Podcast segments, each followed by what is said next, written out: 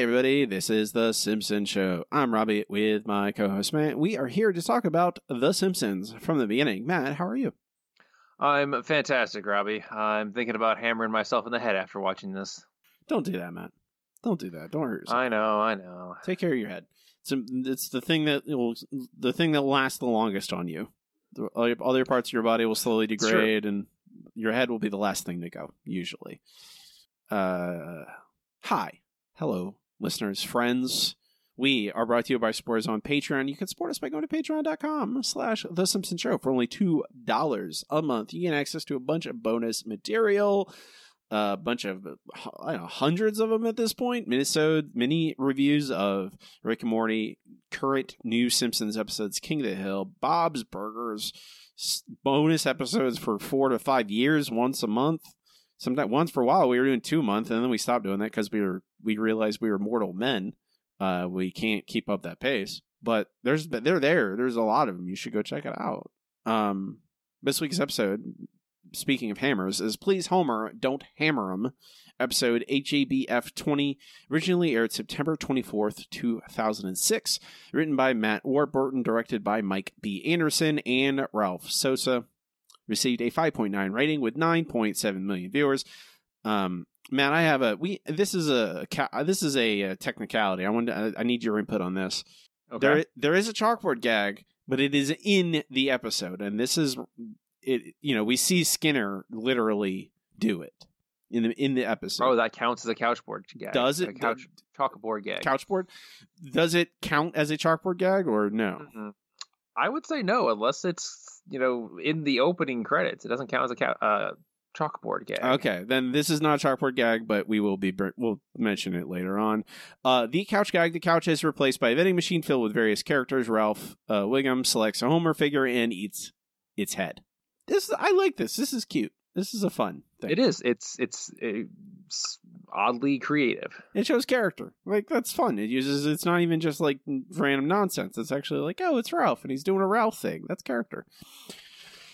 Okay. Uh, this episode, Matt, you had mentioned when we you said, oh, I remember the a plot of this episode being good. Did- I said I remembered it as being oh you know uh, interesting. I think is the word I I, I said because the idea that oh uh, Marge can't get work as a carpenter because uh, of sexism is yeah okay sure that has a good it's a good start. uh, it's where it goes from there. it's a good start is the the kindest thing you could say about this episode um so we start at the mall uh, and, and to be fair, the, there is really just this is the inciting incident, so to speak. They go to the mall, and there really isn't any other stuff. Like it's this first act is not just bloated with filler. It's really just there's mall stuff, and then we kind of get to the plot. So it's that's not a, a problem. Uh, at least it seems like the show is getting away from dozens of inciting incidents. Thankfully, Thankfully, yes. This one this one is basically I wouldn't say right into it, but it's like okay, you know, we we start off with the Simpsons in a mall, and then they buy the books and they're off. yeah, by the time they leave the mall, they basically have started the plot.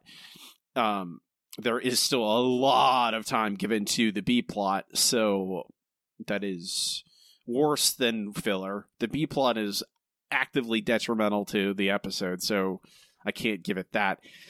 But we start at the mall. Springfield Mall is falling apart, which is it's really interesting to me that this is 2006 and this feels like how we I look at malls now, not 2006. I mean, I guess it's been a long, slow decline of the mall as an institution. I mean, I feel like in 2006, malls were already on this path. Like, if you went to a mall in 2006, you're like, you know, the department stores are still kind of there, uh, but a lot of the like quirkier shops were not anymore. Uh, there were a lot of empty spots. It wasn't quite this level. Like this level is, oh, this is the mall in the bad part of town kind of thing, uh, where where no one goes anymore. Uh, this this is that mall. This is the mall that has three stores in it that have managed to keep in business. Everything else is empty. There, the food court is the worst food. Um, you go there when you want to go to one of those three stores. So the it's falling apart. It looks in really bad shape. Um, I don't mind uh, this. Honestly, this is kind of fun. This decrepit mall and like them encountering aged old items. Like this is like a. It's not. I guess it's it's better than the nonsense that follows. I think that's honestly why I like it more because we we I mean we get uh, a, a racist caricature. I think of a Turkish man in the, what used to be a J.C. Penney.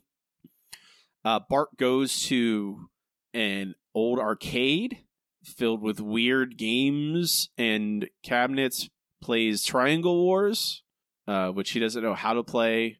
I like the arcade scene. It's fun. It's it's the kind of thing that you'd expect from a, a 10 year old in 2005 or 6 or whatever this was. I kind of like nowadays. I'm more excited about going to a weird old arcade filled with like Yeah. weird games than I am to like a new arcade that has like you know just a bunch of claw games and and, and tokens and whatever. Um, Homer goes to to a candy store, and this is here. There's always something early on in in these episodes, Matt, that I that set off the red flag. That I go, oh no, uh, okay. So Homer goes to the candy store and buys a log of gummy worms. They've it's they've been in the, the in the dispenser so long they've become one solid gelatinous mass. Homer bought, yeah, it, it's not. It is. It is gross. That's number one. This is gross, but it's worse. It gets way worse than just Homer buying this and like I. I didn't know what I honestly thought.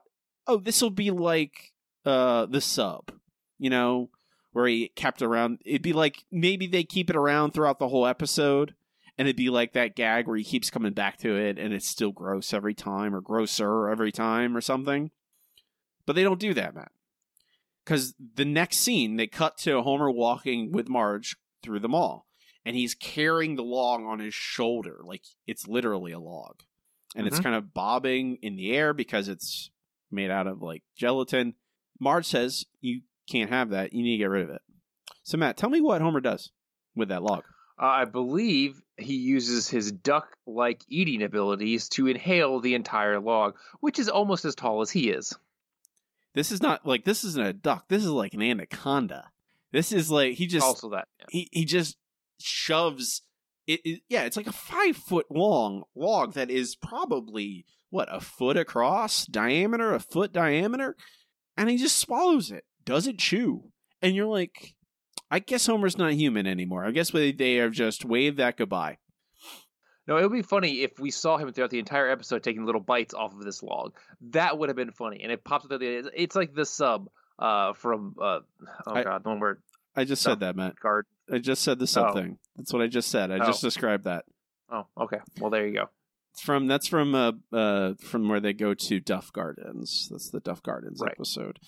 Um, but he just like and it's so and this is the first time I wrote in our notes. What is this? It is, but it's definitely not the last. No, it is absolutely not the last time. I say I write it multiple times, and it's at this point where I'm like, oh, is Homer? Homer's obviously not human. That's very clear. Mhm. So what is he? uh, I believe he is some sort of robot uh, that has replaced Homer and is acting out all of Homer's worst ca- uh, capabilities. See, man, I'm gonna go an even darker route. Oh dear. I'm going to say that at this point, Homer has been replaced by some sort of alien, uh, you know, like a, a the thing, some sort of shapeshifter that has a, Mhm. a- assumed his form, and therefore, and and th- that explains his change in behavior because it is an alien. It doesn't understand how to be human. It only kind of understands. Uh, he it observed Homer for a bit and then just kind of just loosely behaved like he what he thinks a Homer is, and that and allows him like it explains why he can absorb so much punishment in the teen seasons. You know why That he can sense, yeah. he can get ripped apart and still live. Why he can do these incredible things like you know eat a, a five foot log of candy without no with just swallow it whole like a snake. Like he is clearly he, he I mean he could also be a robot. It's it's theoretical, but I like the darker, scarier form where Homer is some sort of alien body horror monster. Um, it also. He's the mirror Homer. he's the I. It's even worse. Like the mirror Homer would still be human technically, and doesn't have facial hair. Well, unless he doesn't come from some weird, uh, you know, mirror dimension where everything is, is basically a a mirror. They're all made of chrome. They're all reflective. You can tell how much we don't like this episode, guys, because we're really digging into this list like this. this- Anything this else? brainstorming exercise. So they we swallow he swallows an entire log of candy. Now we go to the old bookstore, which is full of old old books. Um, they're all bad, but Homer s- s- sees a a a Time Life carpentry book set, which is just like a full ten book series on how to build cabinets and and do repairs in your house and make carpentry and chairs and bookcases and blah blah blah blah blah. There's a long, painful sequence here about how uh, Homer is going to buy it and be a book person and make, and that turns Marge on, and he fakes reading to her, and she likes it. Oh boy, uh, it's it. This is where we're at. Yes, We're- because uh, what we know of Marge is that she really enjoys bookish people. That's that's what she's really into. Not she- not Homer. That's why she married Homer. It's because she loves bookish people. Um, we're we leave them all to they got it. They got the book set. This is sets us on our path to the A plot. Um, and as soon as they get back to the house, or they are back at the house at some point, we get our introduction to the B plot. Bart, here's a letter from your school. A fire? I didn't start a fire in the teacher's lounge. I mean, what fire? I mean, a letter from school? Please elaborate. Someone at your school has a life-threatening peanut allergy. Cool. Who is it? Well, the letter doesn't say, but from now on, no peanut products are allowed on school property. Hmm, let's see what you've got. Peanut butter and jelly sandwich, trail mix starring peanuts. Good grief, more peanuts. Hmm. Good grief, more peanuts, Robbie. Yeah, there's that's that's a joke because Marge finds a uh, Charlie Brown book. Um, she that's what she's. Yeah, it's funny because it sounds like it's a, a food product, I mean, and I'm sure Marge is wondering, is this not allowed because it does involve peanuts? I, I it's fine, Matt. I don't know. I like I'm very fond of Charlie Brown and peanuts in general, so I'm I will forgive this relatively lame joke. Um uh we get Homer watching TV, watching NASCAR, uh and I don't know, NASCAR at this point there's a joke about like a big flaming ball, uh, flaming thing of wreckage here, but NASCAR at this point had instituted a lot of really big safety measures that kind of negated a lot of this. There are certainly still big crashes, but there didn't cars don't explode. That's more F one and Indy cars. Um, whatever. It's not funny. It's really just an excuse. I think someone had a list of bad NASCAR names, and they wanted Harry Shearer to read them. That's all I can. That's all I have. So It's it's just like the jazz names in the last episode. it is. It is. Lists of names aren't funny, guys. here's Sorry. here's some names. Like they can be funny, Matt, but it's hard. You have to try really hard. You can't just throw in guys like, oh, their last name, they're the Pecker brothers, I believe, is one of the. That's one of the jokes. Pecker brothers, isn't that funny? Hilarious. Very funny. So Homer's lazy. He doesn't want to do any of the carpentry. He has no follow through. And yes, Marge, have you met your husband before? I don't. I don't know. Um. So we Marge uh is upset, with, frustrated with Homer. I guess you could say at this point goes upstairs, accidentally breaks her nightstand. Inexplicably, uh, doesn't matter because now she goes to the she goes to her book, the, the new books they have, their Time Life book carpentry books, and she fixes her nightstand. And Marge feels a sense of accomplishment because she's done she's she's she's fixed something, you know, she's handier. Um immediately, Matt, by the way. Immediately she's great at carpentry, I would I want to add. Just like last week, Bart with the drums. There's like, oh, we need somebody to be good at something. All right, they're they're amazing at it, and Marge is like really good at it, like even better than Bart was at the drums because that kind of stuff that Marge makes, eh, like her first birdhouse, which is coming up, is incredible to the point where I would say I don't think people with years of experience could even do that. I'm gonna here, man. I'm gonna take my time and saying it's not more impressive than Bart immediately becoming an incredible drummer. Because again, have you ever drummed?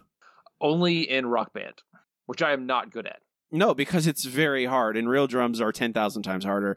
Uh, I was I got some anecdotal evidence where a real drummer watched that episode and was also upset that no one talked about how great Bart immediately was at drumming. But also, this is also Marge going like, "Oh, she's a she's a prodigy. She's incredible at carpentry. She immediately understands it after just lo- reading a book." Um, and we see her. We see a montage of her building a birdhouse, a fancy sign, which is not even. It, that's like that's not really carpet. Is that still carpentry? Is that considered carpentry when you're like actually doing like woodworking?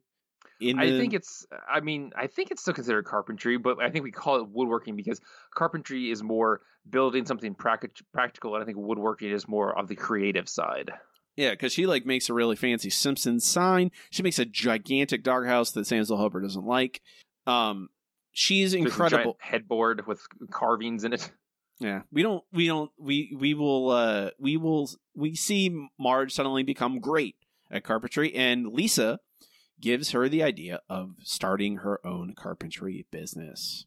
Wow, Mom, you made all this? It's like you're the Jesus of carpentry. Oh, what a sweet blasphemy. This is a valuable skill. People might even pay you to build things for them. I could start my own carpentry business. I'm already arranging the clip art for the letterhead in my mind.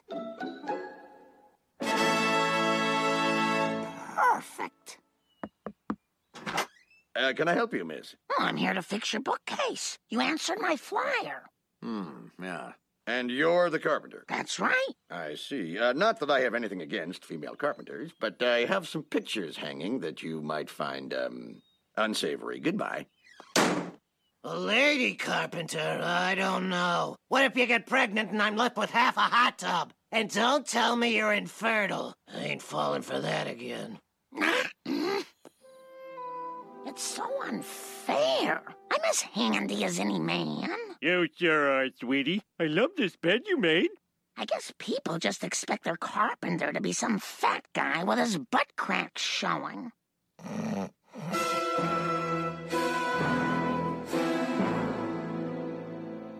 Homer, your butt just gave me a brilliant idea. Yep, it'll do that. I, I just want to point out two things. Uh, one, it's nice to know that Chalmers is not misogynist or whatever. He just has some very uh, He's just ashamed. interesting artwork. He's just He's ashamed. ashamed of himself, which is fine. It's fine. It's okay to be ashamed of yourselves. You probably shouldn't be, but you know, maybe you are. Uh, but also, this is the one point in this episode that I laughed really hard is when Homer or when Marge says, "Oh, Homer, your butt gave me an idea." He just responds, "Yeah, it'll do that." just okay. Um, yeah, this is the first sign of literally everyone in this town. Everyone in Springfield is a terrible misogynist. Everyone, all of them, That's what it turns out. every single person. Um, but Marge gets the idea. This is where we cut to. Uh, this is where this is the last scene of the first act, where we see Marge's idea, where Marge uses Homer as cover, where they the, the I guess the the people will the the, the customers will hire Homer's carpentry business, and Marge will do the work when they're not looking. Um, which this episode goes off the rails pretty quickly, Matt. But what, why, like I, I like I don't even know how to like. What do I ask? Like what? Like why do they do? But but why did they do it this way? This doesn't even make sense in this regard.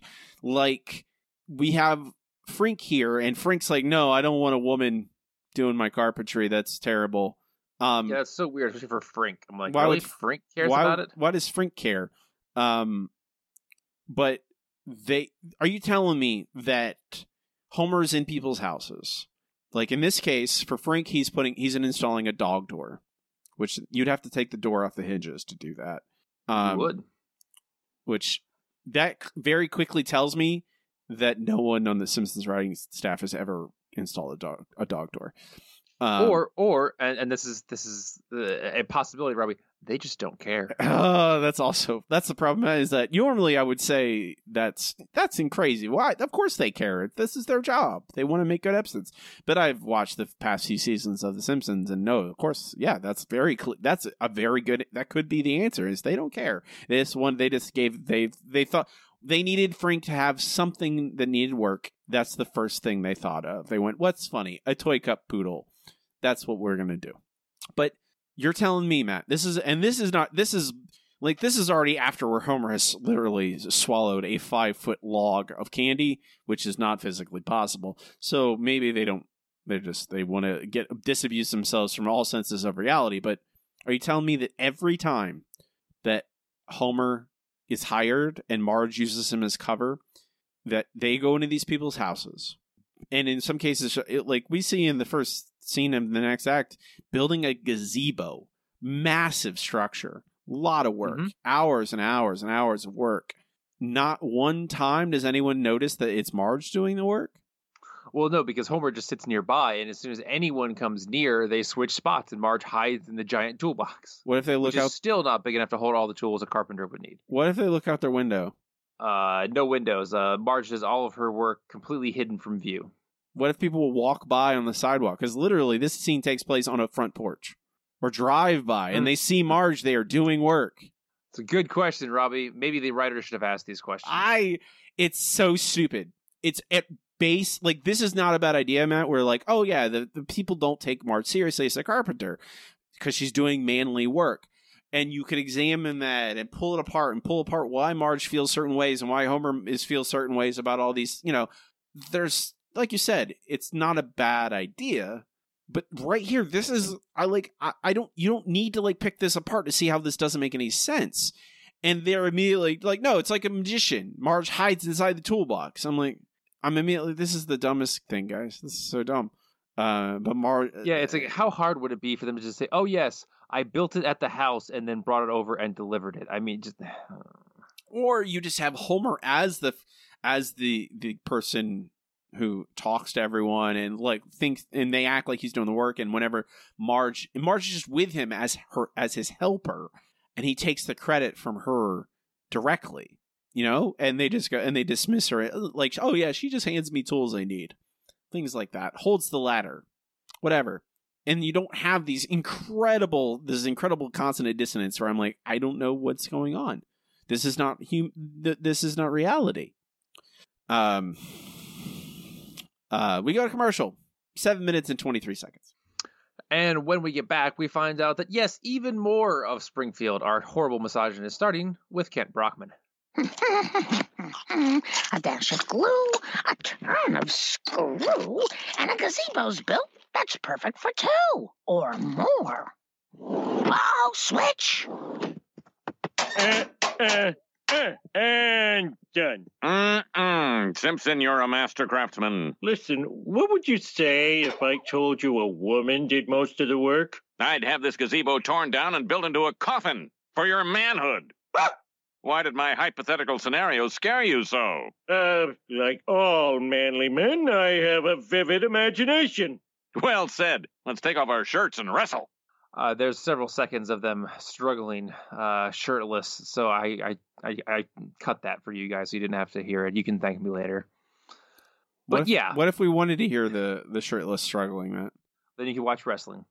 I mean, I did last night. Hey guys, shout out CM Punk's back in wrestling. The world is this Simpsons episode is Better terrible, place. but I still I still feel great. All right, because CM Punk's back.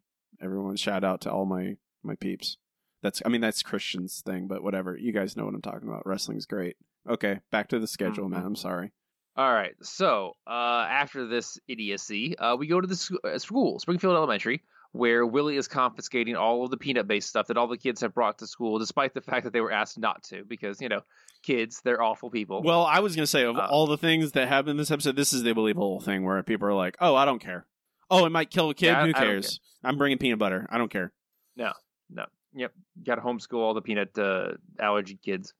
Uh, Willie is an idiot. Bart basically talks his way into saying that it's the principal, uh, and that a principal could be a man or a woman. Uh, Bart still doesn't get it, I guess, because he follows Willie back to Skinner's office where he delivers the goods or the bads in this case. Uh, Willie gets to eat all of it, of course, because you know, and then otherwise he's just going to throw it in the trash. And Bart realizes, oh, it's Skinner he was talking about. Yeah. Why do they have this scene if it was so obvious that Willie gave it up in the initial confrontation? Hey Why? Matt. Hey Matt. Yeah. Every why this B plot? Why is this? Why is this B plot uh, in, in the episode? Why did they? Why is this B plot filler. exist? It shouldn't even be in it's any all episode. filler. That's what I'm saying. Yes, it's filler. This is all filler. It is all filling time. I don't know why the A plot needed more time. It needed way more development.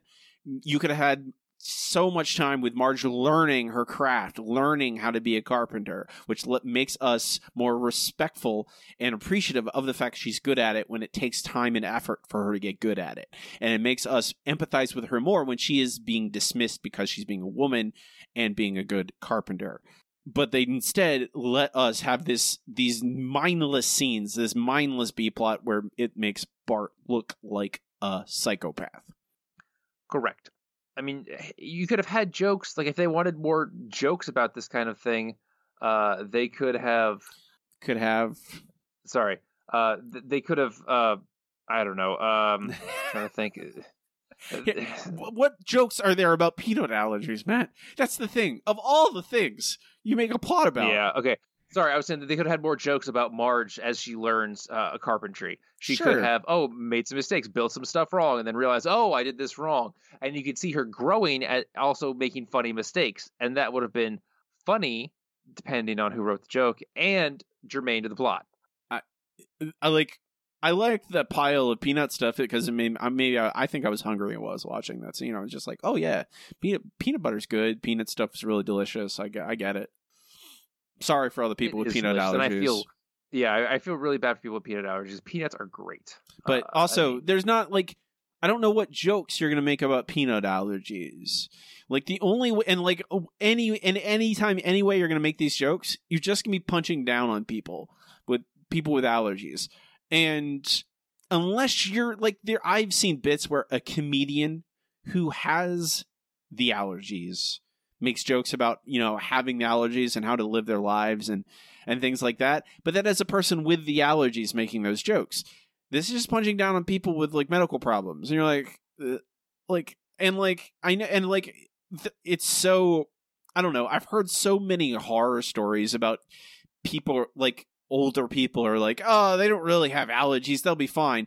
And then they send children to the hospital. And you're like oh okay and it's just again I mentioned this in the last episode. Just cynical, dark. This whole B plot is just the grossest, most bitter, dark, nihilistic thing where it's just like, oh, who cares about people? Isn't this funny? We're a, we're just hurting each other. Isn't that fun? Pain, suffering, torture. Isn't that hilarious? No, it's not. it's not at all. Robbie, you know as well as I do that hurting other people is hilarious. Come on now. I that's like after a while, Matt. I think that's. I mean, what else? After we've watched so many of these episodes where these are the jokes, where it's just like, oh, Bart hurts someone. That is the joke. I don't want to believe that's what the Simpsons writers thinks is funny, but after doing after seeing the evidence so many times in a row, what else am I supposed to believe? yeah, that's that's what we have to believe right now Yeah. because that's you know. Mars goes to Home Depot, Matt. All right, uh, I was trying to avoid this because I really hate it, but uh, Marge goes to Home Depot and she sees some other ladies there. I believe it's Lindsey Naegle and Helen Lovejoy.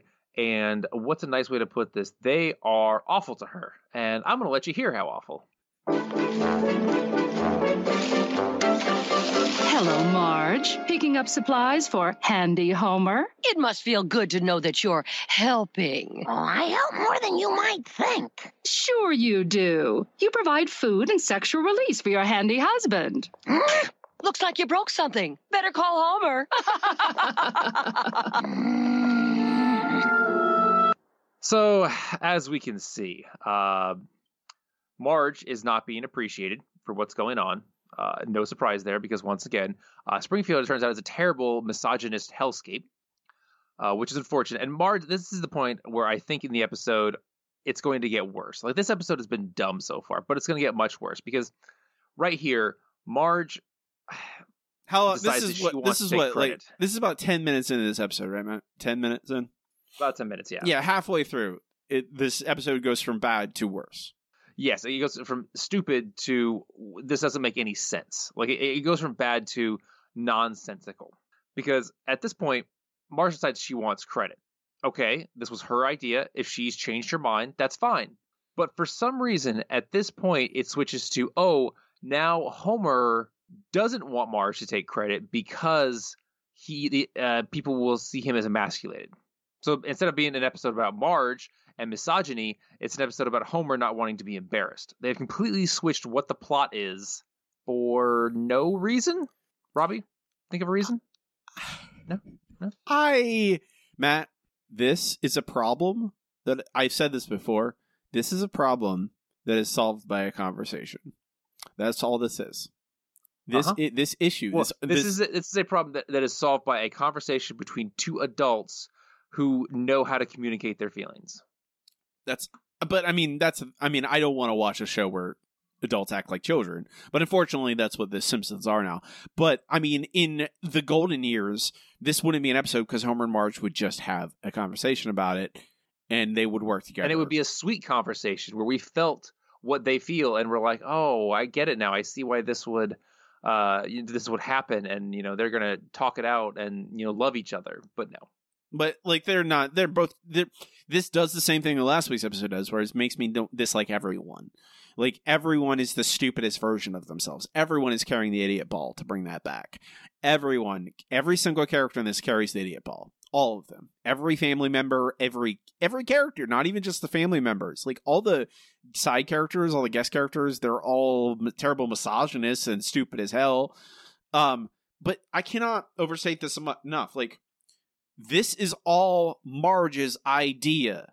Marge was the person who said, Homer, I want you to take you, I'm going to put you out front. I'm going to do the work behind the scenes, and I can continue doing this work. This is all Marge's idea. And guess what?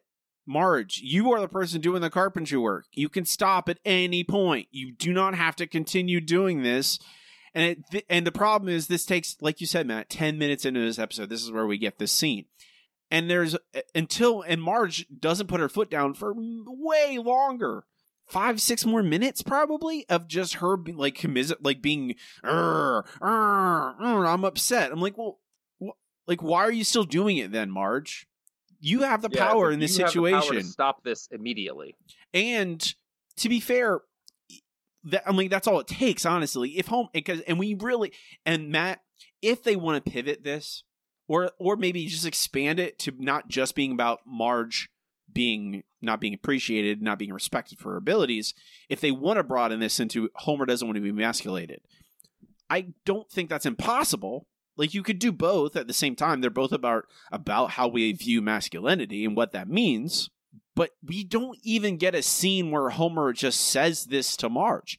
All it takes is Homer to say to Marge, "Well, Marge, I, I, I I I did this for you to begin with, but now, and we have literally just saw a scene where Homer was like trying to float the idea to Kent Brockman because you, I, and you kind of see it like Homer's like, "Oh, "What if I told you a woman made this, huh?" And Kent Brockman's like, "No, I, I, uh, I destroy this beautiful gazebo and build a coffin out of it." Like, would Kent Brock is Kent Brockman actually going to say like, "I'm going to murder you if you told me a woman made this"? Basically. And you're like, okay, well, Homer tried to give Marge credit, but then Kent Brockman got really aggro about it. You're like, okay, I get him not telling the truth in that situation. It's not like Homer, and like it gets worse later on, but so far at this point, Homer ha- isn't like bragging about it. He is not being like bi- like uh, exaggerated about. Yeah, I did all the work. Ha ha ha. He's just he's like he's kind of being like like yeah i'm i did it he's being more, more like just a nincompoop like a dope and i don't really feel bad for like for marge in this case when it's homer you asked him to do this marge you asked him to do this and you're upset now that he's doing what you asked it makes you look i mean this marge is not a real person she's a fictional character the writers make her look like an idiot and then they pivot. It's not enough, Matt. That's not enough to make her look like an idiot. Then they have to pivot so they make Homer also look like an idiot. They have to make them both look like terrible idiots. Yeah, it's like at this point, if Marge decided that she wanted the credit and Homer says no, she just has to walk away. All she has to do is say, "Okay, fine, I'm not doing it for you." And then if you wanted to make it about Homer, which is a much worse episode, you could. You could say, "Oh, Homer has to do uh, weird things to try and keep people from noticing that he's bad. He has to hire other people to do his work for him." And it just that makes it about Homer, which is a far less interesting episode, but it doesn't assassinate Marge's character in the way that the rest of this episode does.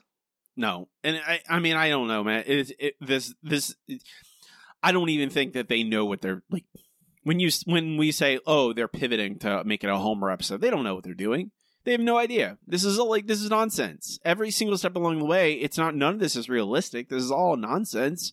Um, and it gets worse because like now we have to go to the B plot, which somehow is worse than the A plot. I don't know how they do it, but they do it. They make the B plot do, worse. It's true. Um, so yeah, we go back to the B plot. Bart is bullying the school, uh, and Skinner comes to stop him, and oh god, Bart uses his knowledge of Skinner's allergy to put a peanut on a stick and wave it at him. That's that's that's how this works. Uh, Skinner is so afraid that he immediately does whatever Bart wants. A lot of gross Not- stuff. It's all all a, Lot of gro- a lot gross- of gross and physically abusive stuff. Yeah, I mean it's all the same stuff you would expect from a a ten year old. I just Skinner's the principal. Why doesn't he just get Bart kicked out? Tell say Bart, no, you can't bring that in here. If you bring it in again, you're suspended. You're expelled. You know, you're obviously showing zero disregard for somebody who has a debilitating condition. Where's Willie? Like, it, like if he's so scared of a peanut, he just goes, "Hey, Willie, take this kid out of here." Yep.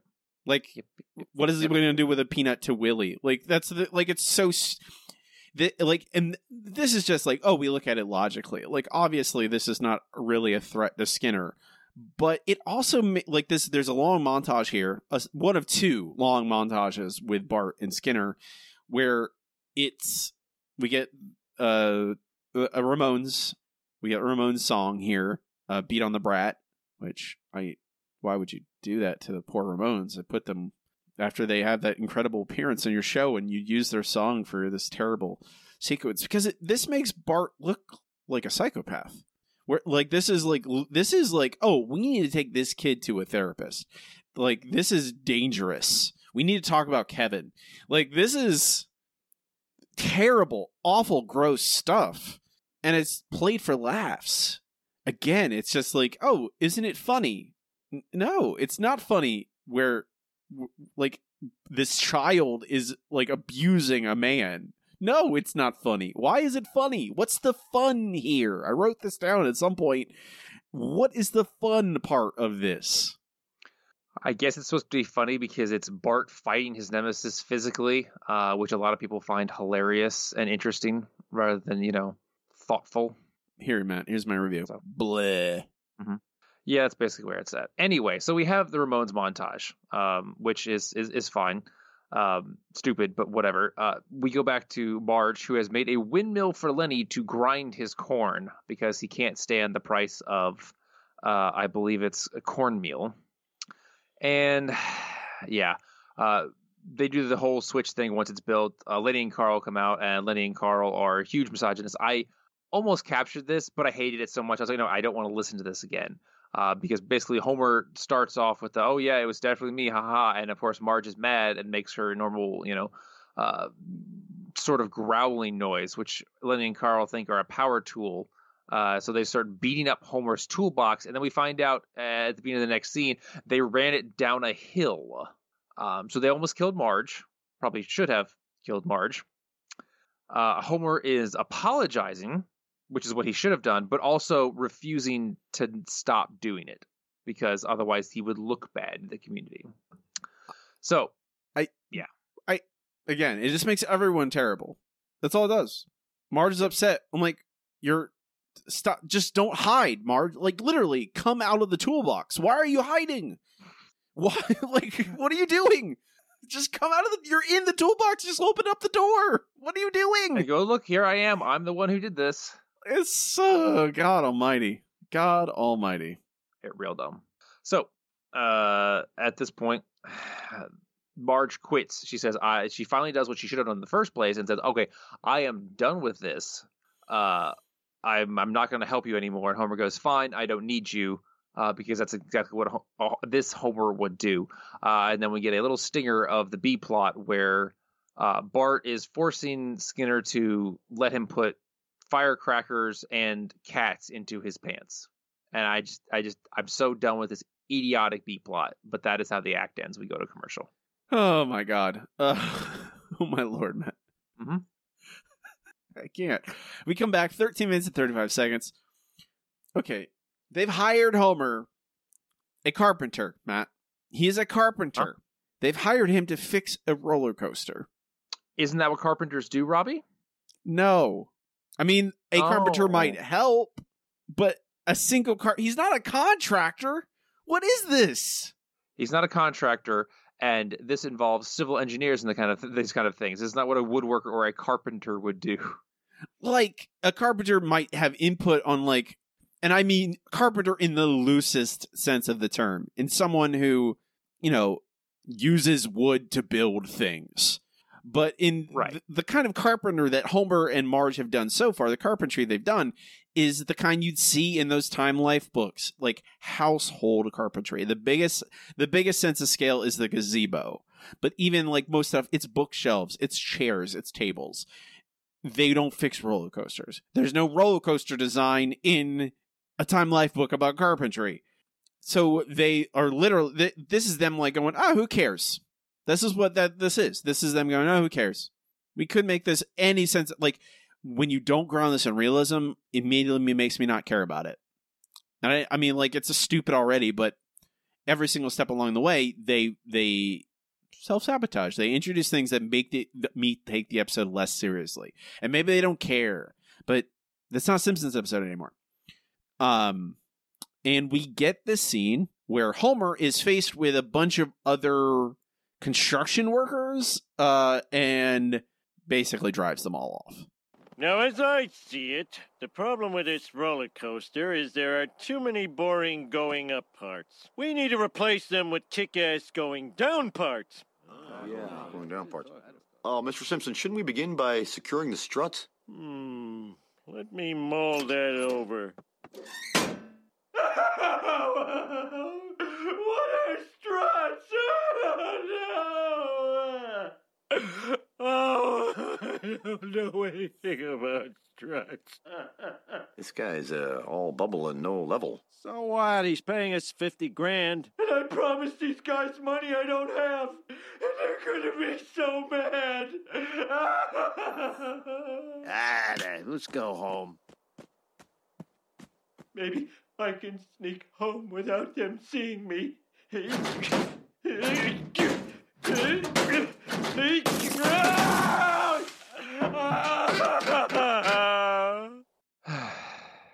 Yep. Um, I don't know. I don't know, Matt. Um, there's obviously there's like a there's like dozens of things. Like we're like they bring up the idea of money here, where he's promised these guys lots of promise of 50 Mhm. grand to fix the roller coaster, which uh, I don't think that's an unreasonable amount of money to fix a roller coaster. If you're looking at it, um, Okay. I don't think that's unreasonable. I think like t- I don't have no I have no true idea of how much it costs to fix wooden roller coasters, but I assume it's expensive. So when they're uh, when I assume that they would pay Homer something to fix this roller coaster, right? I would assume. So why But, couldn't you he? know. ju- Why couldn't he hire these people, let them fix the roller coaster? He gets paid for it, and then he gives them money. That's what a contractor is, guys. I don't like. I don't know what this is. Like that's what a contractor is. A contractor hires other.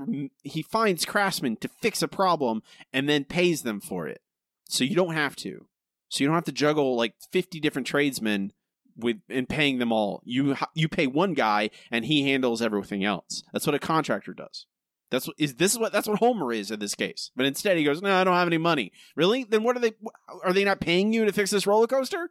Yeah, I mean that's one of the things about being a contractor like that is generally you do the work, you get paid a little up front and a little on the back end. That's that's the way these kind of things work. So I don't know why I- just Why couldn't Huh? Homer hire these men to do it? He doesn't have to pay them right Yeah. now. You pay them after the work is done, and then he would get paid and they would get their money.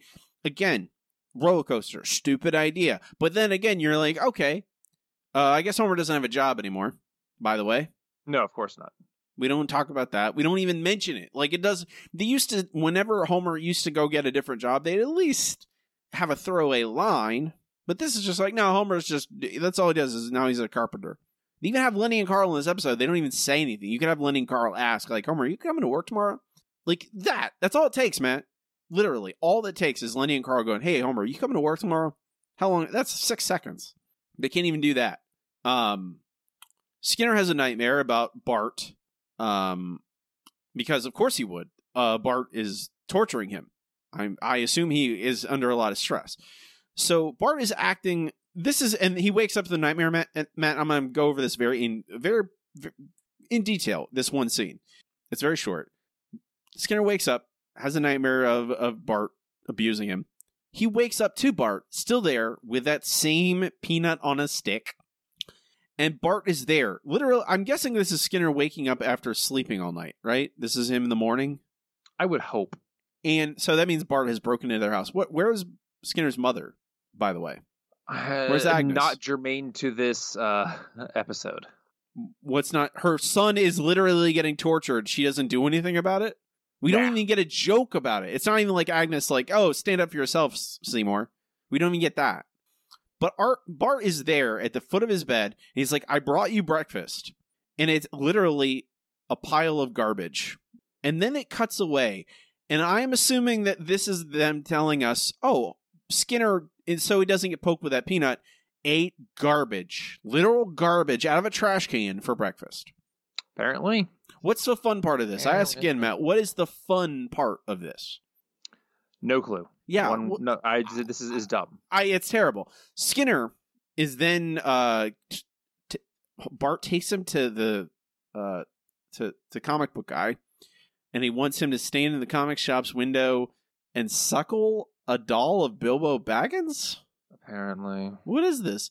Uh and but S- Skinner gets the idea from comic book guy that of of of kryptonite. First of all, Skinner doesn't know what kryptonite is. Doesn't know. How's that possible, Matt? As if there's a person in the Western world who doesn't under- know what kryptonite is. Everyone, you don't have to read comic books to know what kryptonite is. Everyone knows who Superman is, and everyone knows what kryptonite is. It is it is a ta- like you were taught that as like a baby. You know, everyone knows it. Skinner doesn't though, and he learns he he understands that he, he oh kryptonite. Maybe Bart has a kryptonite. Ding ding ding. Light bulb epiphany here. So he breaks Skinner. I mean, at this point, I am I'm kind of okay with what Skinner's behavior because Bart is literally torturing him. Um, but this is a horror movie because Skinner goes into Doctor Hibbert's office and finds out that Bart is allergic to shrimp, so he can counteract his own allergy with Bart's. So now we cut back to the A plot. I hate all this, man. I cannot overstate this. I hate it all. This is all terrible. Yeah, that's fair. Okay. Um, we now get Lisa as quote unquote the voice of reason, and uh, she guilt trips Homer uh, for being bad. Dad, here's a thought. If you just gave Mom credit, maybe she could help you. Sweetie, you don't understand. If I can do this myself, then all those lies I told will be true. Don't you want Daddy's lies to be true? I'd like a daddy who lived in the real world. To Daddy, the real world gets fainter and fainter every day. Good morning, Seymour. You may be wondering what I'm doing with this hat full of maggots. Actually, I'm not wondering at all. Simpson, you've been waving your nuts in my face for too long. Eat shrimp and die! No, I'm allergic. Stick on stick, just like the knights of old. If this was Bart versus, say, Nelson or any other child, this would almost make sense. Because that's the kind of things you do as a kid. You find your nemesis weak point. Uh, as an adult, hopefully you, you would avoid people like that if possible. But you know, as a kid, and you would basically fight them as if it were life and death. And in this case, it could be because of allergies. But but why is Skinner an adult doing this? Man, there's so many foundational problems that rise way before you ask that question. It's like this does there if you're to have this, you have to set up like Skinner's doing it because Bart is torturing him, honestly, but it you would have to have like a whole episode built around Skinner, you know, doing bad things to Bart for no real reason. You'd have to set this up, but they don't. So it just makes Bart look like a sociopath and like he's literally gonna have Skinner eat maggots. Mm, or do something with them. It's just which is I cannot overstate how disgusting that is. Um so maggots, gross. maggots are disgusting. So that's the like it's like every step along the way. You're like, oh, this is so like they just go. It's so visceral. Dis, it's so viscerally disgusting. You're like, I have no. There's no like part of me that goes, oh, this is fun. I just get ugh, people eating trash, ugh, maggots, like ugh, this is so gross. And then we get this fight scene, Matt. It's it's over a minute Yeah. long. It's a minute and a half long, probably. And it is set to Duel of the Fates from Star Wars, from episode one. Uh, I love Duel of the Fates. It's the best part of episode one. that that one piece of music is the best part of episode one. And they are fighting with their the two food items on a stick. And they're fight they they end up fighting on top of a bus, Matt. which is something that principals do with their elementary school uh, students all the time. and they're up there fighting and they're like trying to avoid stuff like the street signs around and trying to avoid street signs but then matt but then Mm-hmm.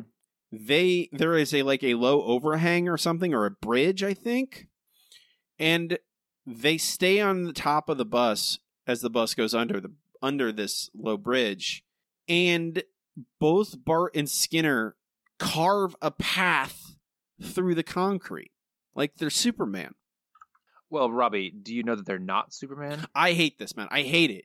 This is so stupid. I hate this. It is so like what is this? What you cannot just dismiss reality like this. This isn't even entertaining.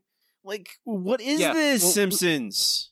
we we- we we did the Bob's Burgers episode um for our, our uh, Patreon subscribers uh, early before we did this, and in that episode, uh, Bob and the family take in a mentally unstable homeless person who was living in a storage locker that they uh, inherited.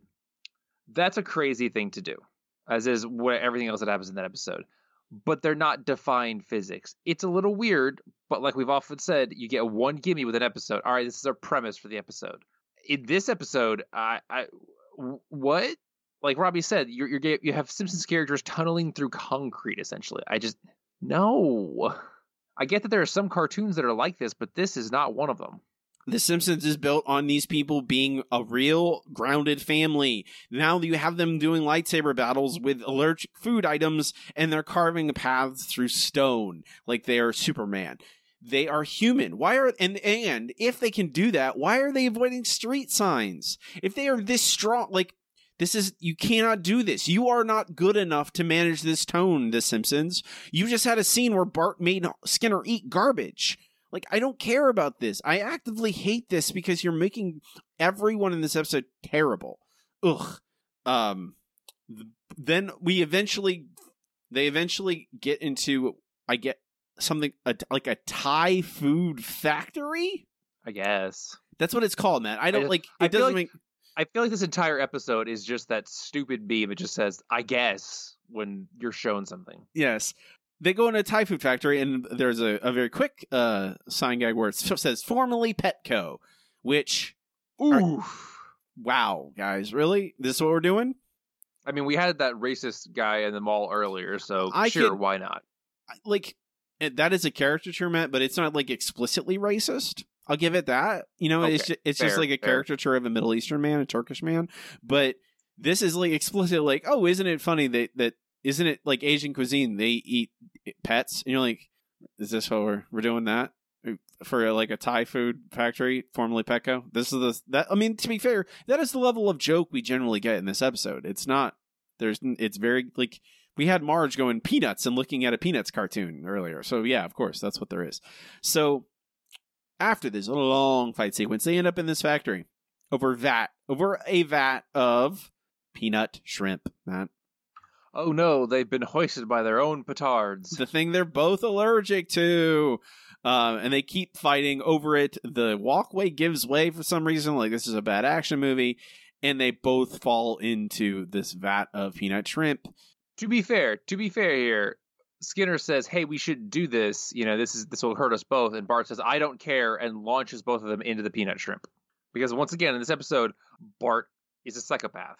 I don't know how they they don't die. Honestly, they are like immersed in this thing that they are in. Both of them, not just a little allergic, like they swell up like balloons. Like they need in, they need uh an EpiPen or they're gonna die. Who saves them? How do they not die? I mean, there are no workers in this plant because you know it's part of an action movie, so no one works in this. I guess so. There's just vats of vats of peanut shrimp just sitting around, which is I guess not also how this all works, but whatever. So we cut back to the A plot, Matt. Now I don't I don't understand any of this. I'm gonna say what happens. None of it makes sense. Homer is dressed like Mr. Monopoly, introducing the roller coaster. It and it looks good, right? I mean, the portion that he's at looks fine. I think he did something to the entranceway, but as we will see, Homer gets on the roller coaster and it gets real bad real fast. I thought that was just from the cork from the champagne that did all that damage. Possibly. But any either way, like we don't see any of this. We don't see Homer trying his best. There's no like long wacky sequence where Homer's trying to do his best to fix the roller coaster. We just jump to a scene where the roller coaster is quote unquote fixed. Why is Homer acting like this? Fantastic question, Rob. Time. why is Marge so angry? Marge is like viciously angry. Didn't she get what she wanted? She's not involved in this anymore. Why? Why is she doing this at all? Why is she so angry at Homer? It was her idea in the first place. Uh, so Homer breaks the roller coaster with a cork from his champagne, and then instead of giving Marge credit, which he had once tried to do and couldn't, he jumps on the roller coaster and rides it. Why? Because Homer is an alien.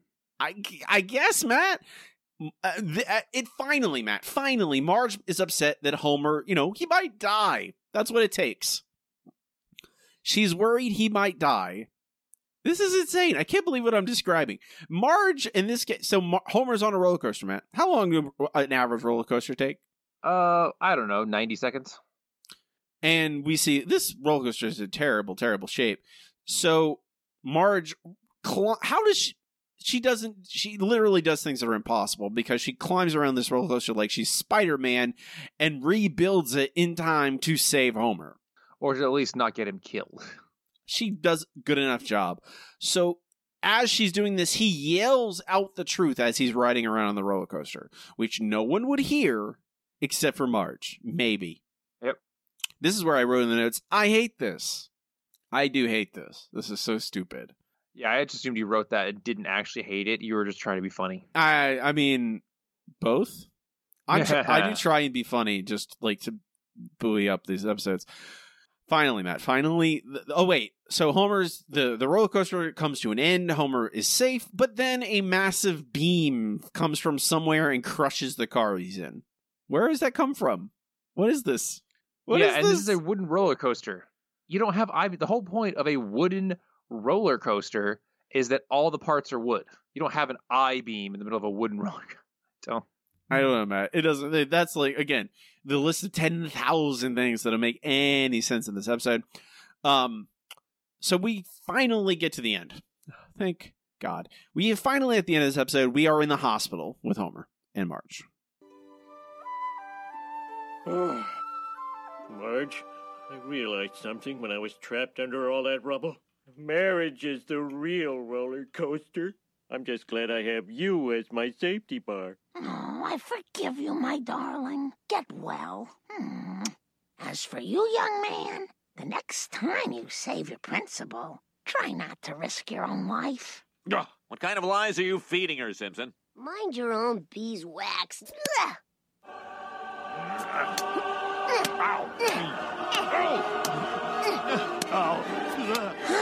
I'm gonna go look at the new babies. Ha ha ha, so funny. Why? How? How do they have? They're in the hospital. Ne- okay, one. Why are they in the same room? Because everyone in a hospital is always in the same room in comedies. Only in dramas do they get their own rooms. Why? Thanks, I appreciate that, man. Why do they have peanuts and shrimp? Well, like, why? Why is this here? What are you doing? What are you doing, Simpsons? God Almighty, this is bad. I hate this episode so much. This ending is them trolling us. I'm convinced. This is them thinking that, like, oh, you know how we'd really torment our audience? Keep more of this B plot of this episode. Oh my God, Mhm. I'm so angry. Uh, this episode's so bad. I, I, why? Like this is the second, third episode of the season. Like, wouldn't you like lead with best foot forward and all that? You'd think. You would think. Also, there's a man. Uh, this is in the Wikipedia. This episode where uh, someone of IGN calls this episode brilliant. Did that person have brain damage? I mean, I would assume. I can't imagine who thinks that. Like, I can, I can uh, get it. Like, I can, I, I can get past the idea of someone like enjoying the episode, but calling it brilliant. Are you okay? I'm. You're a critic. Maybe they just really they, they miss Looney Tunes and have decided The Simpsons is what they want. I guess so. Uh, this episode's terrible. We will rank it at the end of the show. Robbie, is this episode broken? No, you were right the first time with that quick fix idea. Let's see. Quick fix, quick fix. Ah. I mean, yes. Like a thousand percent. Yes. what to do with it? Uh I don't know. I don't know. I don't know how to fix this. I, I I don't know either. I mean, this episode just seems like it shouldn't exist. I'm trying to think. Like, what's the kernel here? The kernel is the kernel. The core of this is Marge carpentry. Okay, so B plot gets sent off into oblivion. We never mention it again. Uh, the A plot is Marge learning carpentry, and I think you can do you can do things to salvage it and make it reasonable. Like one, she is no longer going into people's homes and fixing things. She's not a handy woman. She's a carpenter. Carpenters make wooden things and sell them. She's not. It, carpenters don't install doggy doors. That's a handyman. Different things. God Almighty. I would say Marge is baking furniture. Like she's starting at the very beginning of this episode. She makes birdhouses. She makes a doghouse. Yeah, that, that's a great place to start. And she's trying to sell that stuff and no one wants to buy it from her because she's a woman and they don't trust that a woman can make good things. Homer starts selling it, he is the face of it, and they start buying it. And here, Matt, here, this is important. This is an important thing. Mm-hmm. You cannot make the misogyny so blatant. You cannot have your characters literally say, "Man, women are incompetent." You can't say that. Like the only, like you can't just have them literally say to people's faces, "Women are bad." That is not subtle. It's not good writing. You can you disguise it because that's what people do in real life. They don't. Most people. Yeah, people know that that's not a, a popular opinion to have. So you gotta, you know, you gotta say people go, "Oh, well, I don't like it anymore." If I found out I was a woman, and Marge just not doing well until oh, there's an accident, and they think Homer made it. So you have them just you be more subtle with the misogyny. Me, my God, and or and in some cases maybe it's just subconscious. Maybe it's oh they're like they don't realize that it's because Marge is a woman they don't like it. At least maybe not at first. Who knows? But you could still have a plot where Marge wants this credit, but obviously she can't sell this stuff. I would build towards like some sort of carpentry competition. That's a very good kind of plot device that you could center this around with a big reveal at the end that Marge made the winning thing, etc., etc. You could have Homer want to reveal the truth or or or trying like that's the thing like this has to be Marge's idea. When you have this is not a I don't know why they made this episode about Marge versus Homer. That's the stupidest thing in the world. This is Marge versus the town. This is I, I think closer to um Marge as a police officer episode. Uh, what is Yes. name? What's the name of the episode, Matt? Um, Oh, no idea. The Springfield connection. the Springfield connection. I feel like that. Like Homer's not. There's like Homer has some reticence in the episode, but it's not Homer. It's not Marge versus Homer. It's Marge versus the world, essentially. And I think that's the same regard in this episode, where it is not really about. It's about uh, more about Homer trying to support her the right way and kind of failing in that way, maybe a little bit, and trying to do his best, which is what we like in Homer. And Marge Right. trying to fight, you know, societal um, influences and societal beliefs, where she's like, I need to prove that a woman can do this. And like, yeah, there's a carpentry competition, and Marge makes the winning thing, and Homer gets the award until Marge reveals herself. No, actually, I made it. And Homer reveals, like, yeah, yeah, Marge made this, and uh, maybe give her a rival carpenter in town that is a dude, and is a very duty dude guy, very broy guy and he is the face of this. I don't know. These are I like I don't I don't know. This idea is not it's fine, but I, I am kind of kind of lost in the weeds because this episode's so bad. Um that's my best. That's all I can that's all I got, Matt. I think my brain has rotted away. I mean, you watched this episode, so I believe that. I like my brain sometimes at least. I I don't want it to rot away. I want to keep it. But I did swear that blood oath. Indeed, indeed. Now we have to review every episode. Sigh. We will move on to our next segment. It's time for comments of the news group. Okay, here we are. Alt.nerd.obsessive.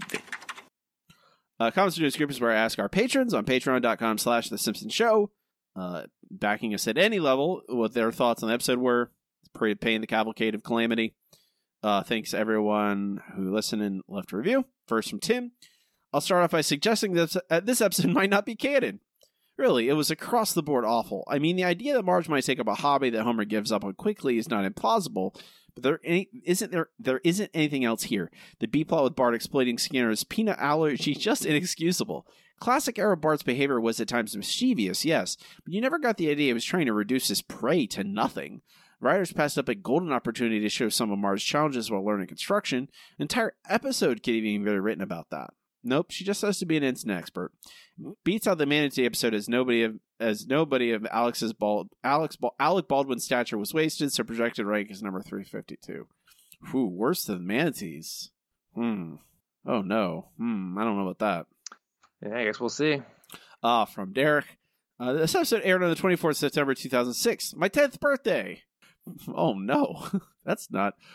Uh, fortunately, I wouldn't see this episode until many years later, so my day wasn't spoiled by this trash.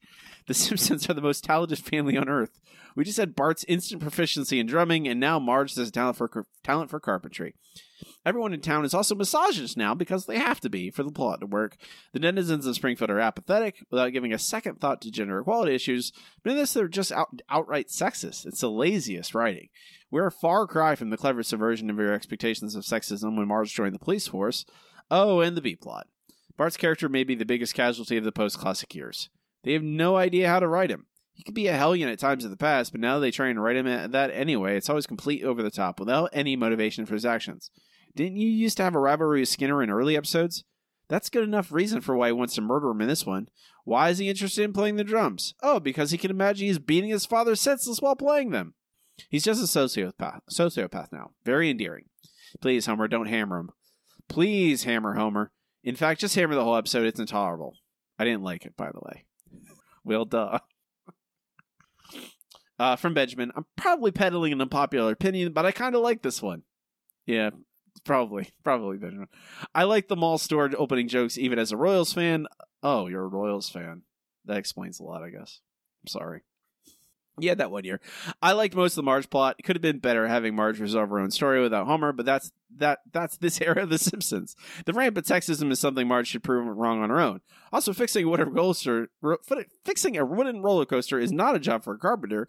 Felt like there were enough jokes in this one to carry me through. I'm going to pretend there was no B plot. As a side note, why have they made Krusty so unlikable in this past few appearances? He's also been he's also he's always been sleazy, but not like this. That's everyone. Benjamin. That's yeah, everyone in this episode is, is much worse than they thought. It's the, it is I think a little bit the the flanderization protocol where they just take one character trait and that's all they are.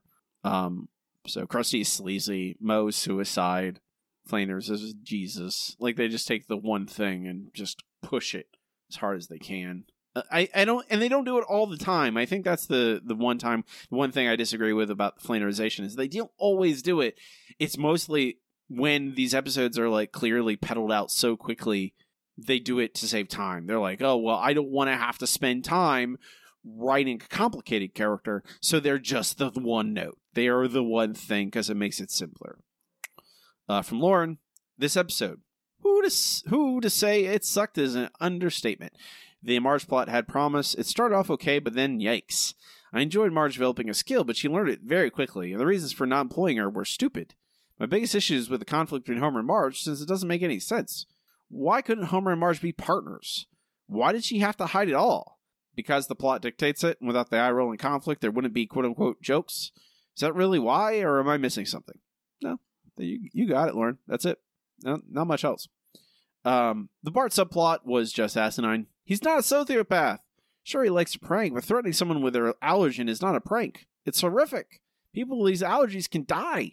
Uh, sigh. These episodes just make me confused, tired, and sad. It's just a continual display of how little the writers care about a show that used to be great. From JJ. To Daddy, the real world gets fainter and fainter every day. This line perfectly encapsulates what they've done to Homer's character over the past eight seasons. Thought the show would hit the bottom of the barrel with how unlikable they make Homer, but apparently not.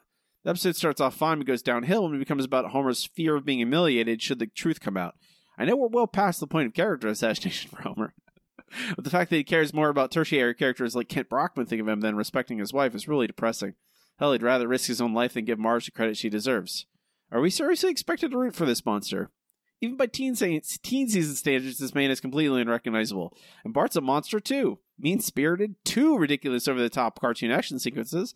Honestly, this episode caught me off guard because it's even worse than I remembered. It's a mockery of what the show once was. Only positive, Bart's line, You're like the Jesus of carpentry, made me laugh. it's not a bad line. They still have them, those occasionally. Uh, finally, from Jacob. This episode is flaming garbage. Originally, I'd planned to write, I hate this episode, the end, since I'm gobsmacked by how bad it is. The mall was devoid of jokes. And Sunni smile, I thought that most Persians, aka Irani- Iranians, were Shia. I don't know. I assume that the That writers are accurate. I I assume the writers are wrong. That's just my safe assumption is that the writers are always wrong. And luckily right. luckily it's mostly true. Uh, the episode is full of cringe, not least of which is the grossly over exaggerated and monolithic reaction of Marge doing carpentry, as well as Bart holding Skinner hostage. Thought about it for one second, realized how logistically impossible it is. These characters aren't human. They are plot devices and contrivances. The episode is mostly devoid of laughter, coming across as obvious filler. However, I will admit one bright spot, and that is Homer telling Professor Frink to stir your flubber. This is an iconic line that I adopted as a kid as a title for mathematicians, scientists, and the like. I call them flubber stirrers. Wow. that's not bad. I, I like that. That's fun. Um, that's it. Thanks everyone for leaving your reviews. I appreciate you. You can uh, join us on our Patreon again, patreon.com slash slash the Simpsons Show. I leave out leave calls to reviews on Mondays generally. You can leave them there. Uh, we can move on to our next segment. It's time for listener question of the week. Let's try one more number. Yellow. KBBL is gonna give me something stupid. Well, hot dog. We have a wiener. Yellow. Our listener question of the week this week is what is your favorite TV show or music about music? Lots of really good answers. Lots of, of like a big, uh, unlike last week, there's a lot of, a variety, which I really like. Uh, Matt, take it away. Alrighty. Uh, first up from Andy. This is Spinal Tap. I'm sure that was a very, very popular uh, choice. I think that's the only one. Really? Wow. Okay. Uh, from Alex, various hip hop documentaries. One that comes to mind is Beats, Rhymes, and Life: The Travels of a Tribe Called Quest. Interesting. Uh, from Benjamin, Sound of Metal. Uh, from Lauren, Rocket Man. It's for the most part an honest look into Sir Elton John's life with amazing music and acting.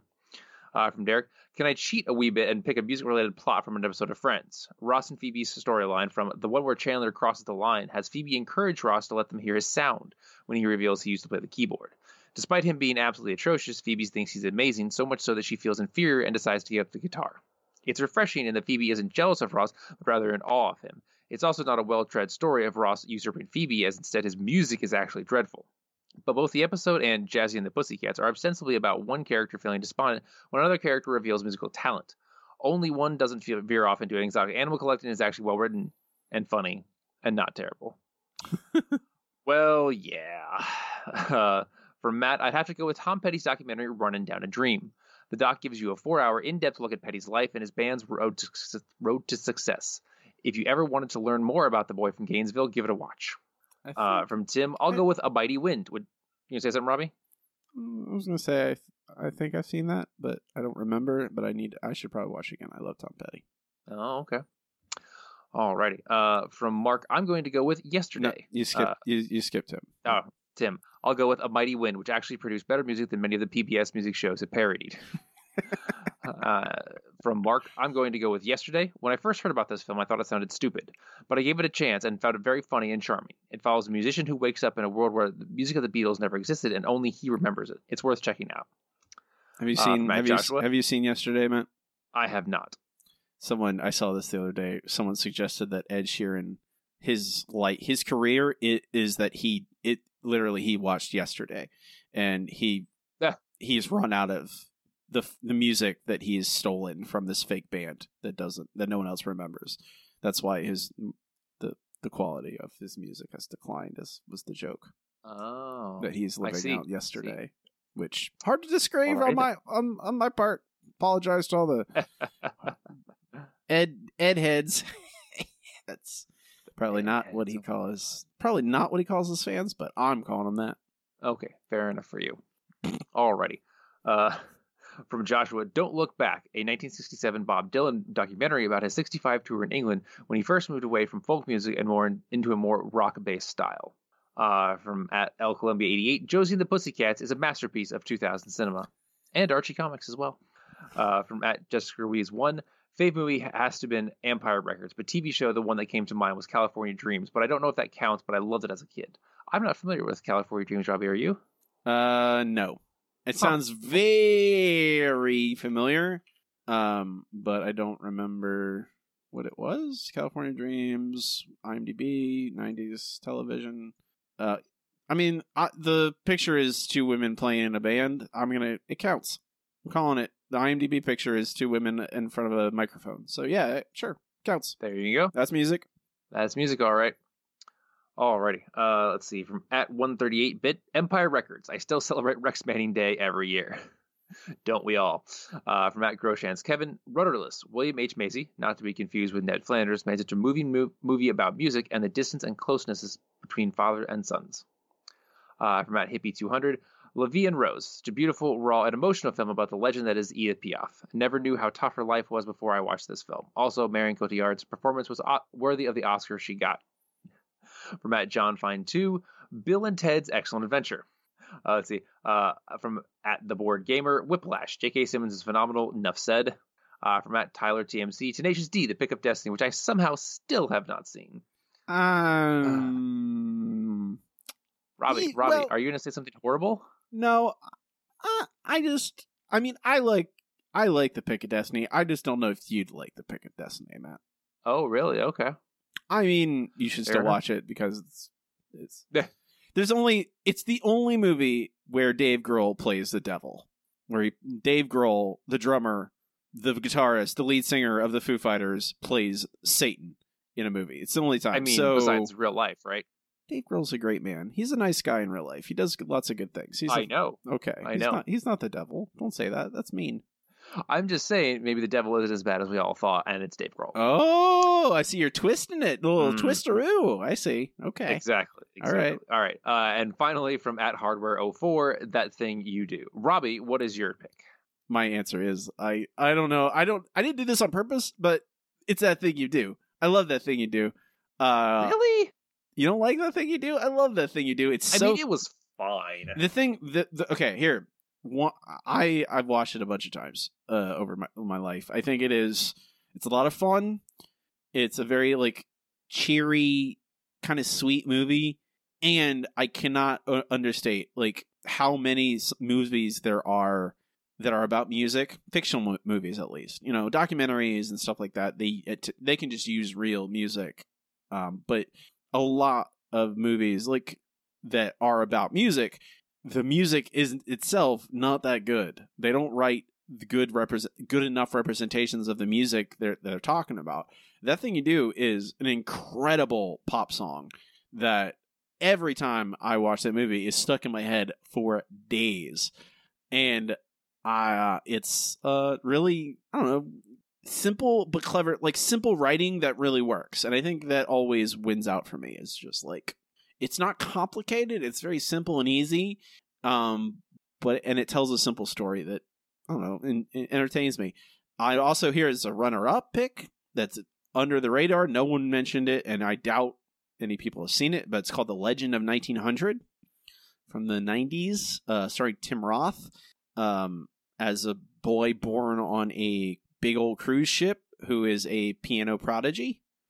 Um it's really really good uh, it's it's a very weird movie. It doesn't really fit into any kind of genre. Probably why it's kind of a dark horse. Matt, what is your answer? I mean, I'm probably gonna have to go with Empire Records uh, as well, just because it's hilarious and stupid, uh, and that's how I treat most music. So that's that aligns very well with my attitudes. I'm I am a little bit surprised, Matt. What'd you think I would pick? You don't pick the you don't pick UHF. You don't get a Weird Al. You don't pick Weird Al. I've never actually seen UHF. I really need to. Okay, well, Mhm. Matt, guess we have a bonus episode for this month. We have we know I know what we're Oh, watching. God. You love Okay. Weird Al and you don't want to watch the Weird Al movie. I don't understand No, I you do, sometimes. it's it's so old that I'm worried it's going to be No, terrible. no, it holds up. It's a lot of fun. I Oh, love really? UHF. Okay. Okay. I mean, there's uh like two things in it that don't hold up very well, uh, but everything else, I think that UHF is still a lot of fun. Um, Weird Al's been on The Simpsons. We can that counts, right? Sure. Okay, cool. Uh, next week's question, and I I don't know how how many people are going to answer this, but I thought of it. and I thought that's a fun question. Your question is, what was slash is your favorite weird store in the mall? So, I your local weird your local mall when you were a kid, or even now today. What's the little weird store in it? The store that you always like going to, the store that stood out in your mind even if it's a chain, uh, you can still use that answer. Don't you don't it doesn't have to be like a little local place. It could it could still be a chain if it's weird enough, where your story is fun or weird enough. Whatever. I'm just there really wasn't a lot in this episode to draw to mine any inspiration from.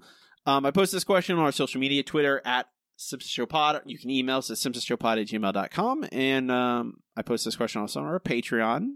I post it publicly so everyone can see it. Um, you can Again, find that patreon.com slash The Simpson Show. We can move on to our next segment. It's time for the No Google Trivia Challenge. I am too smart. I am too smart. S-M-R-T. I mean S-M-A-R-R-T.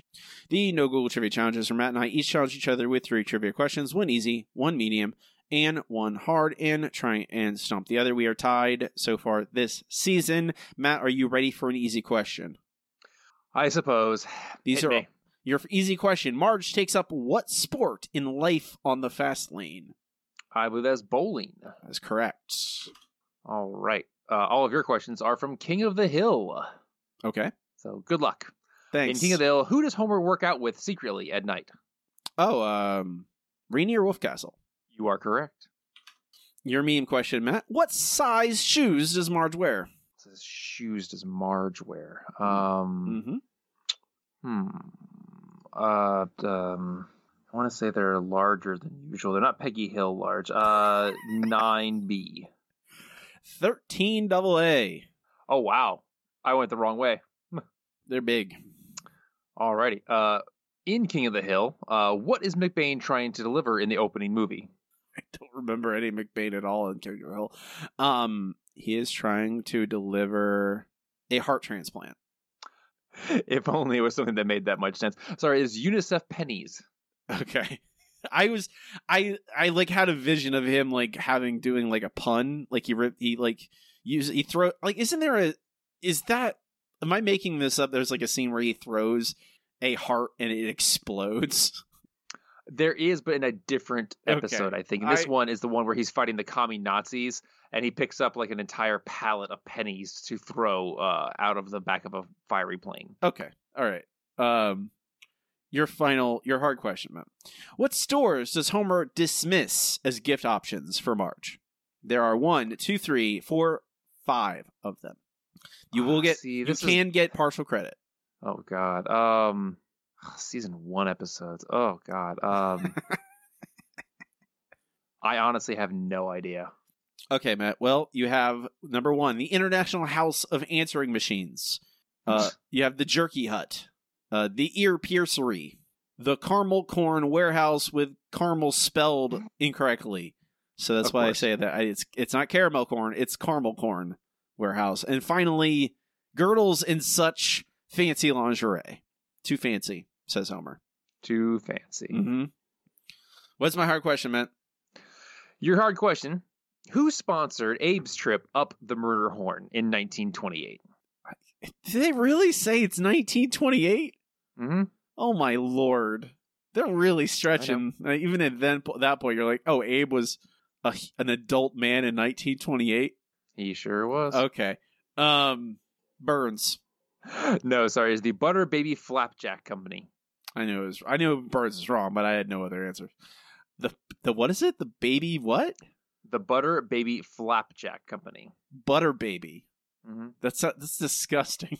It sounds like something that would exist in 1928. You probably. I mean, they did a good job with that. You know, that's. I like. I like King of, the episode King of the Hill.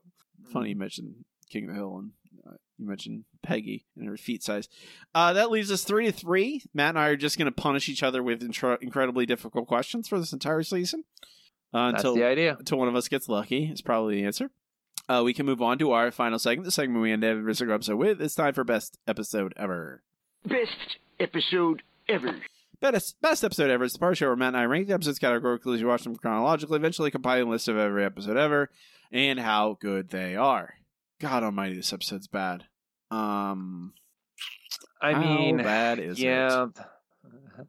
Robbie, how bad is it? it? It's real bad. Uh, it's bottom. It, I mean, are we talking 300 plus? Because I'm yes, yeah, absolutely. Yeah, below. I think so. It's absolutely that low. It's it's it's in. I mean, Jazzy and the Pussycats last week's was 329. Is it worse? Uh, I think Jazzy is better. Jazzy has some jokes that I laughed at. I know. I, I- hate to admit it, but this is worse than that. Yeah, I, I think Jazzy's better. Like not by a lot. I think like I like the white stripe sequence in that, and I think I laughed at a couple of the jokes in Jazzy. Um, I didn't laugh once in this episode at all. I had zero laughs. I Um, laughed once, and that was the butt comment. I laughed at you laughing at that, Matt. Is that Carol? I don't think so. No, I don't think so either. Um, I want to say this goes near like there's like mobile Homer, million dollar Abie. I think it's in there somewhere. I think this is better than Kiss Kiss Bang Bangalore, Yeah, there's less overt racism. uh, but it's not a lot. I think it's in that area. Um, Homer, Homer and Ned's Hail Mary Pass. This is this better than Homer and Ned's Hail Mary Pass? That's fair. Is it? No, I'm asking. I'm not saying. I'm asking. Oh, you're oh, oh, oh yeah. Um, yes, I think I think it fits in well just below Mommy Beerist, which is dumb, but I think had something redeeming. I think there was a a root like a core there like that could be interesting. Like largely it's that relationship between Marge and Moe and like there's right. There's stuff in there that could be cool and then they just kind of throw it all away. This episode does nothing all the way. Like this is not the worst of the worst, but it's still really bad. It makes no sense. And all that B plot stuff is so gross. It's so disgusting. It makes Bart look like a maniac. And I like how do you write home why do you write how do you write Bart like that? Like it's absurd. But that's I think that's a, a fine spot for it. Please, Homer, don't hammer 'Em is the new number 335 on our list. It's the new number 144 in post Golden Years ranking, which is not good. I think this is very clear. No, no, it is not. It's like this abysmal this abysmal thing of episode doesn't even make our like bottom 25, I think. Yeah. No, it is no, it is literally number 20. It's 25 from the bottom. So that tells you. Oh wow. That's a, literally that's exactly how far it is. Okay, so Matt, we have um, one other thing, one other question to answer before we leave, and that is: Do we shoot this episode out of the canon? The cannon! The cannon! The cannon! The cannon! The cannon! This is not a difficult. No, no, this is absolutely not. Get No. this the hell out of here. Yeah, fire the cannon.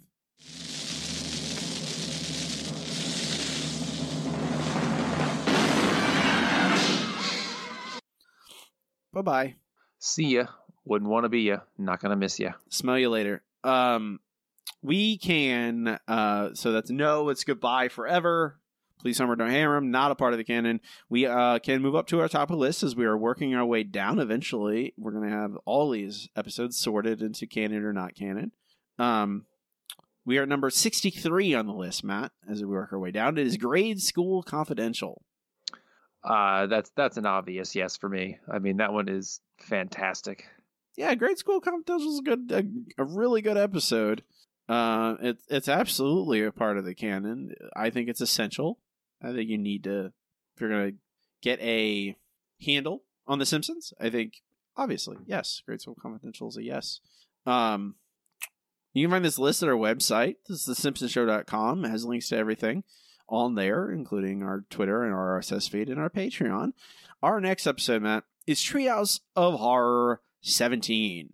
Oh, thank God. A respite. Yeah, even the worst of the Treehouse of Horrors are generally pretty entertaining because there's so less requirements for them. But we have Married to the Blob, You Gotta Know When to Gollum or Golem, and The Day the Earth Looks Stupid. Oh boy. Which this episode guest stars Richard Lewis, Fran Drescher, Dr. Phil, Sir Mix-a-Lot, and Maurice LaMarche as Orson Welles. So that's next time. You can watch along with us. Um, before we go, you can find me online on Twitter at Robbie Dorman. That is my name. And my name is also where my website is. It's robbiedorman.com. There's links to everything I do on the internet on my website, my other podcasts, and links to purchase my horror novels. There are eight of them. My newest is called Death Rattle. It's about a grizzled Texas redneck defending his small, dying town from greedy capitalist vampires. Um, you can find it on Amazon. Uh, you can read it for free with Kindle Unlimited. Check out all my books. Love everyone who bu- takes a takes a chance on them, buys them, reviews them. I love you all. Um, Matt does not participate in social media. You will not find him. Uh, that is true. It's summer. It's hot. I don't do anything. Don't bother. It's a solid answer, Matt. I appreciate that. With that, we will call it a day. I'm Robbie. And I'm Matt. Keep watching this episode. Except maybe not this one. Except for this one. Yeah. Shh.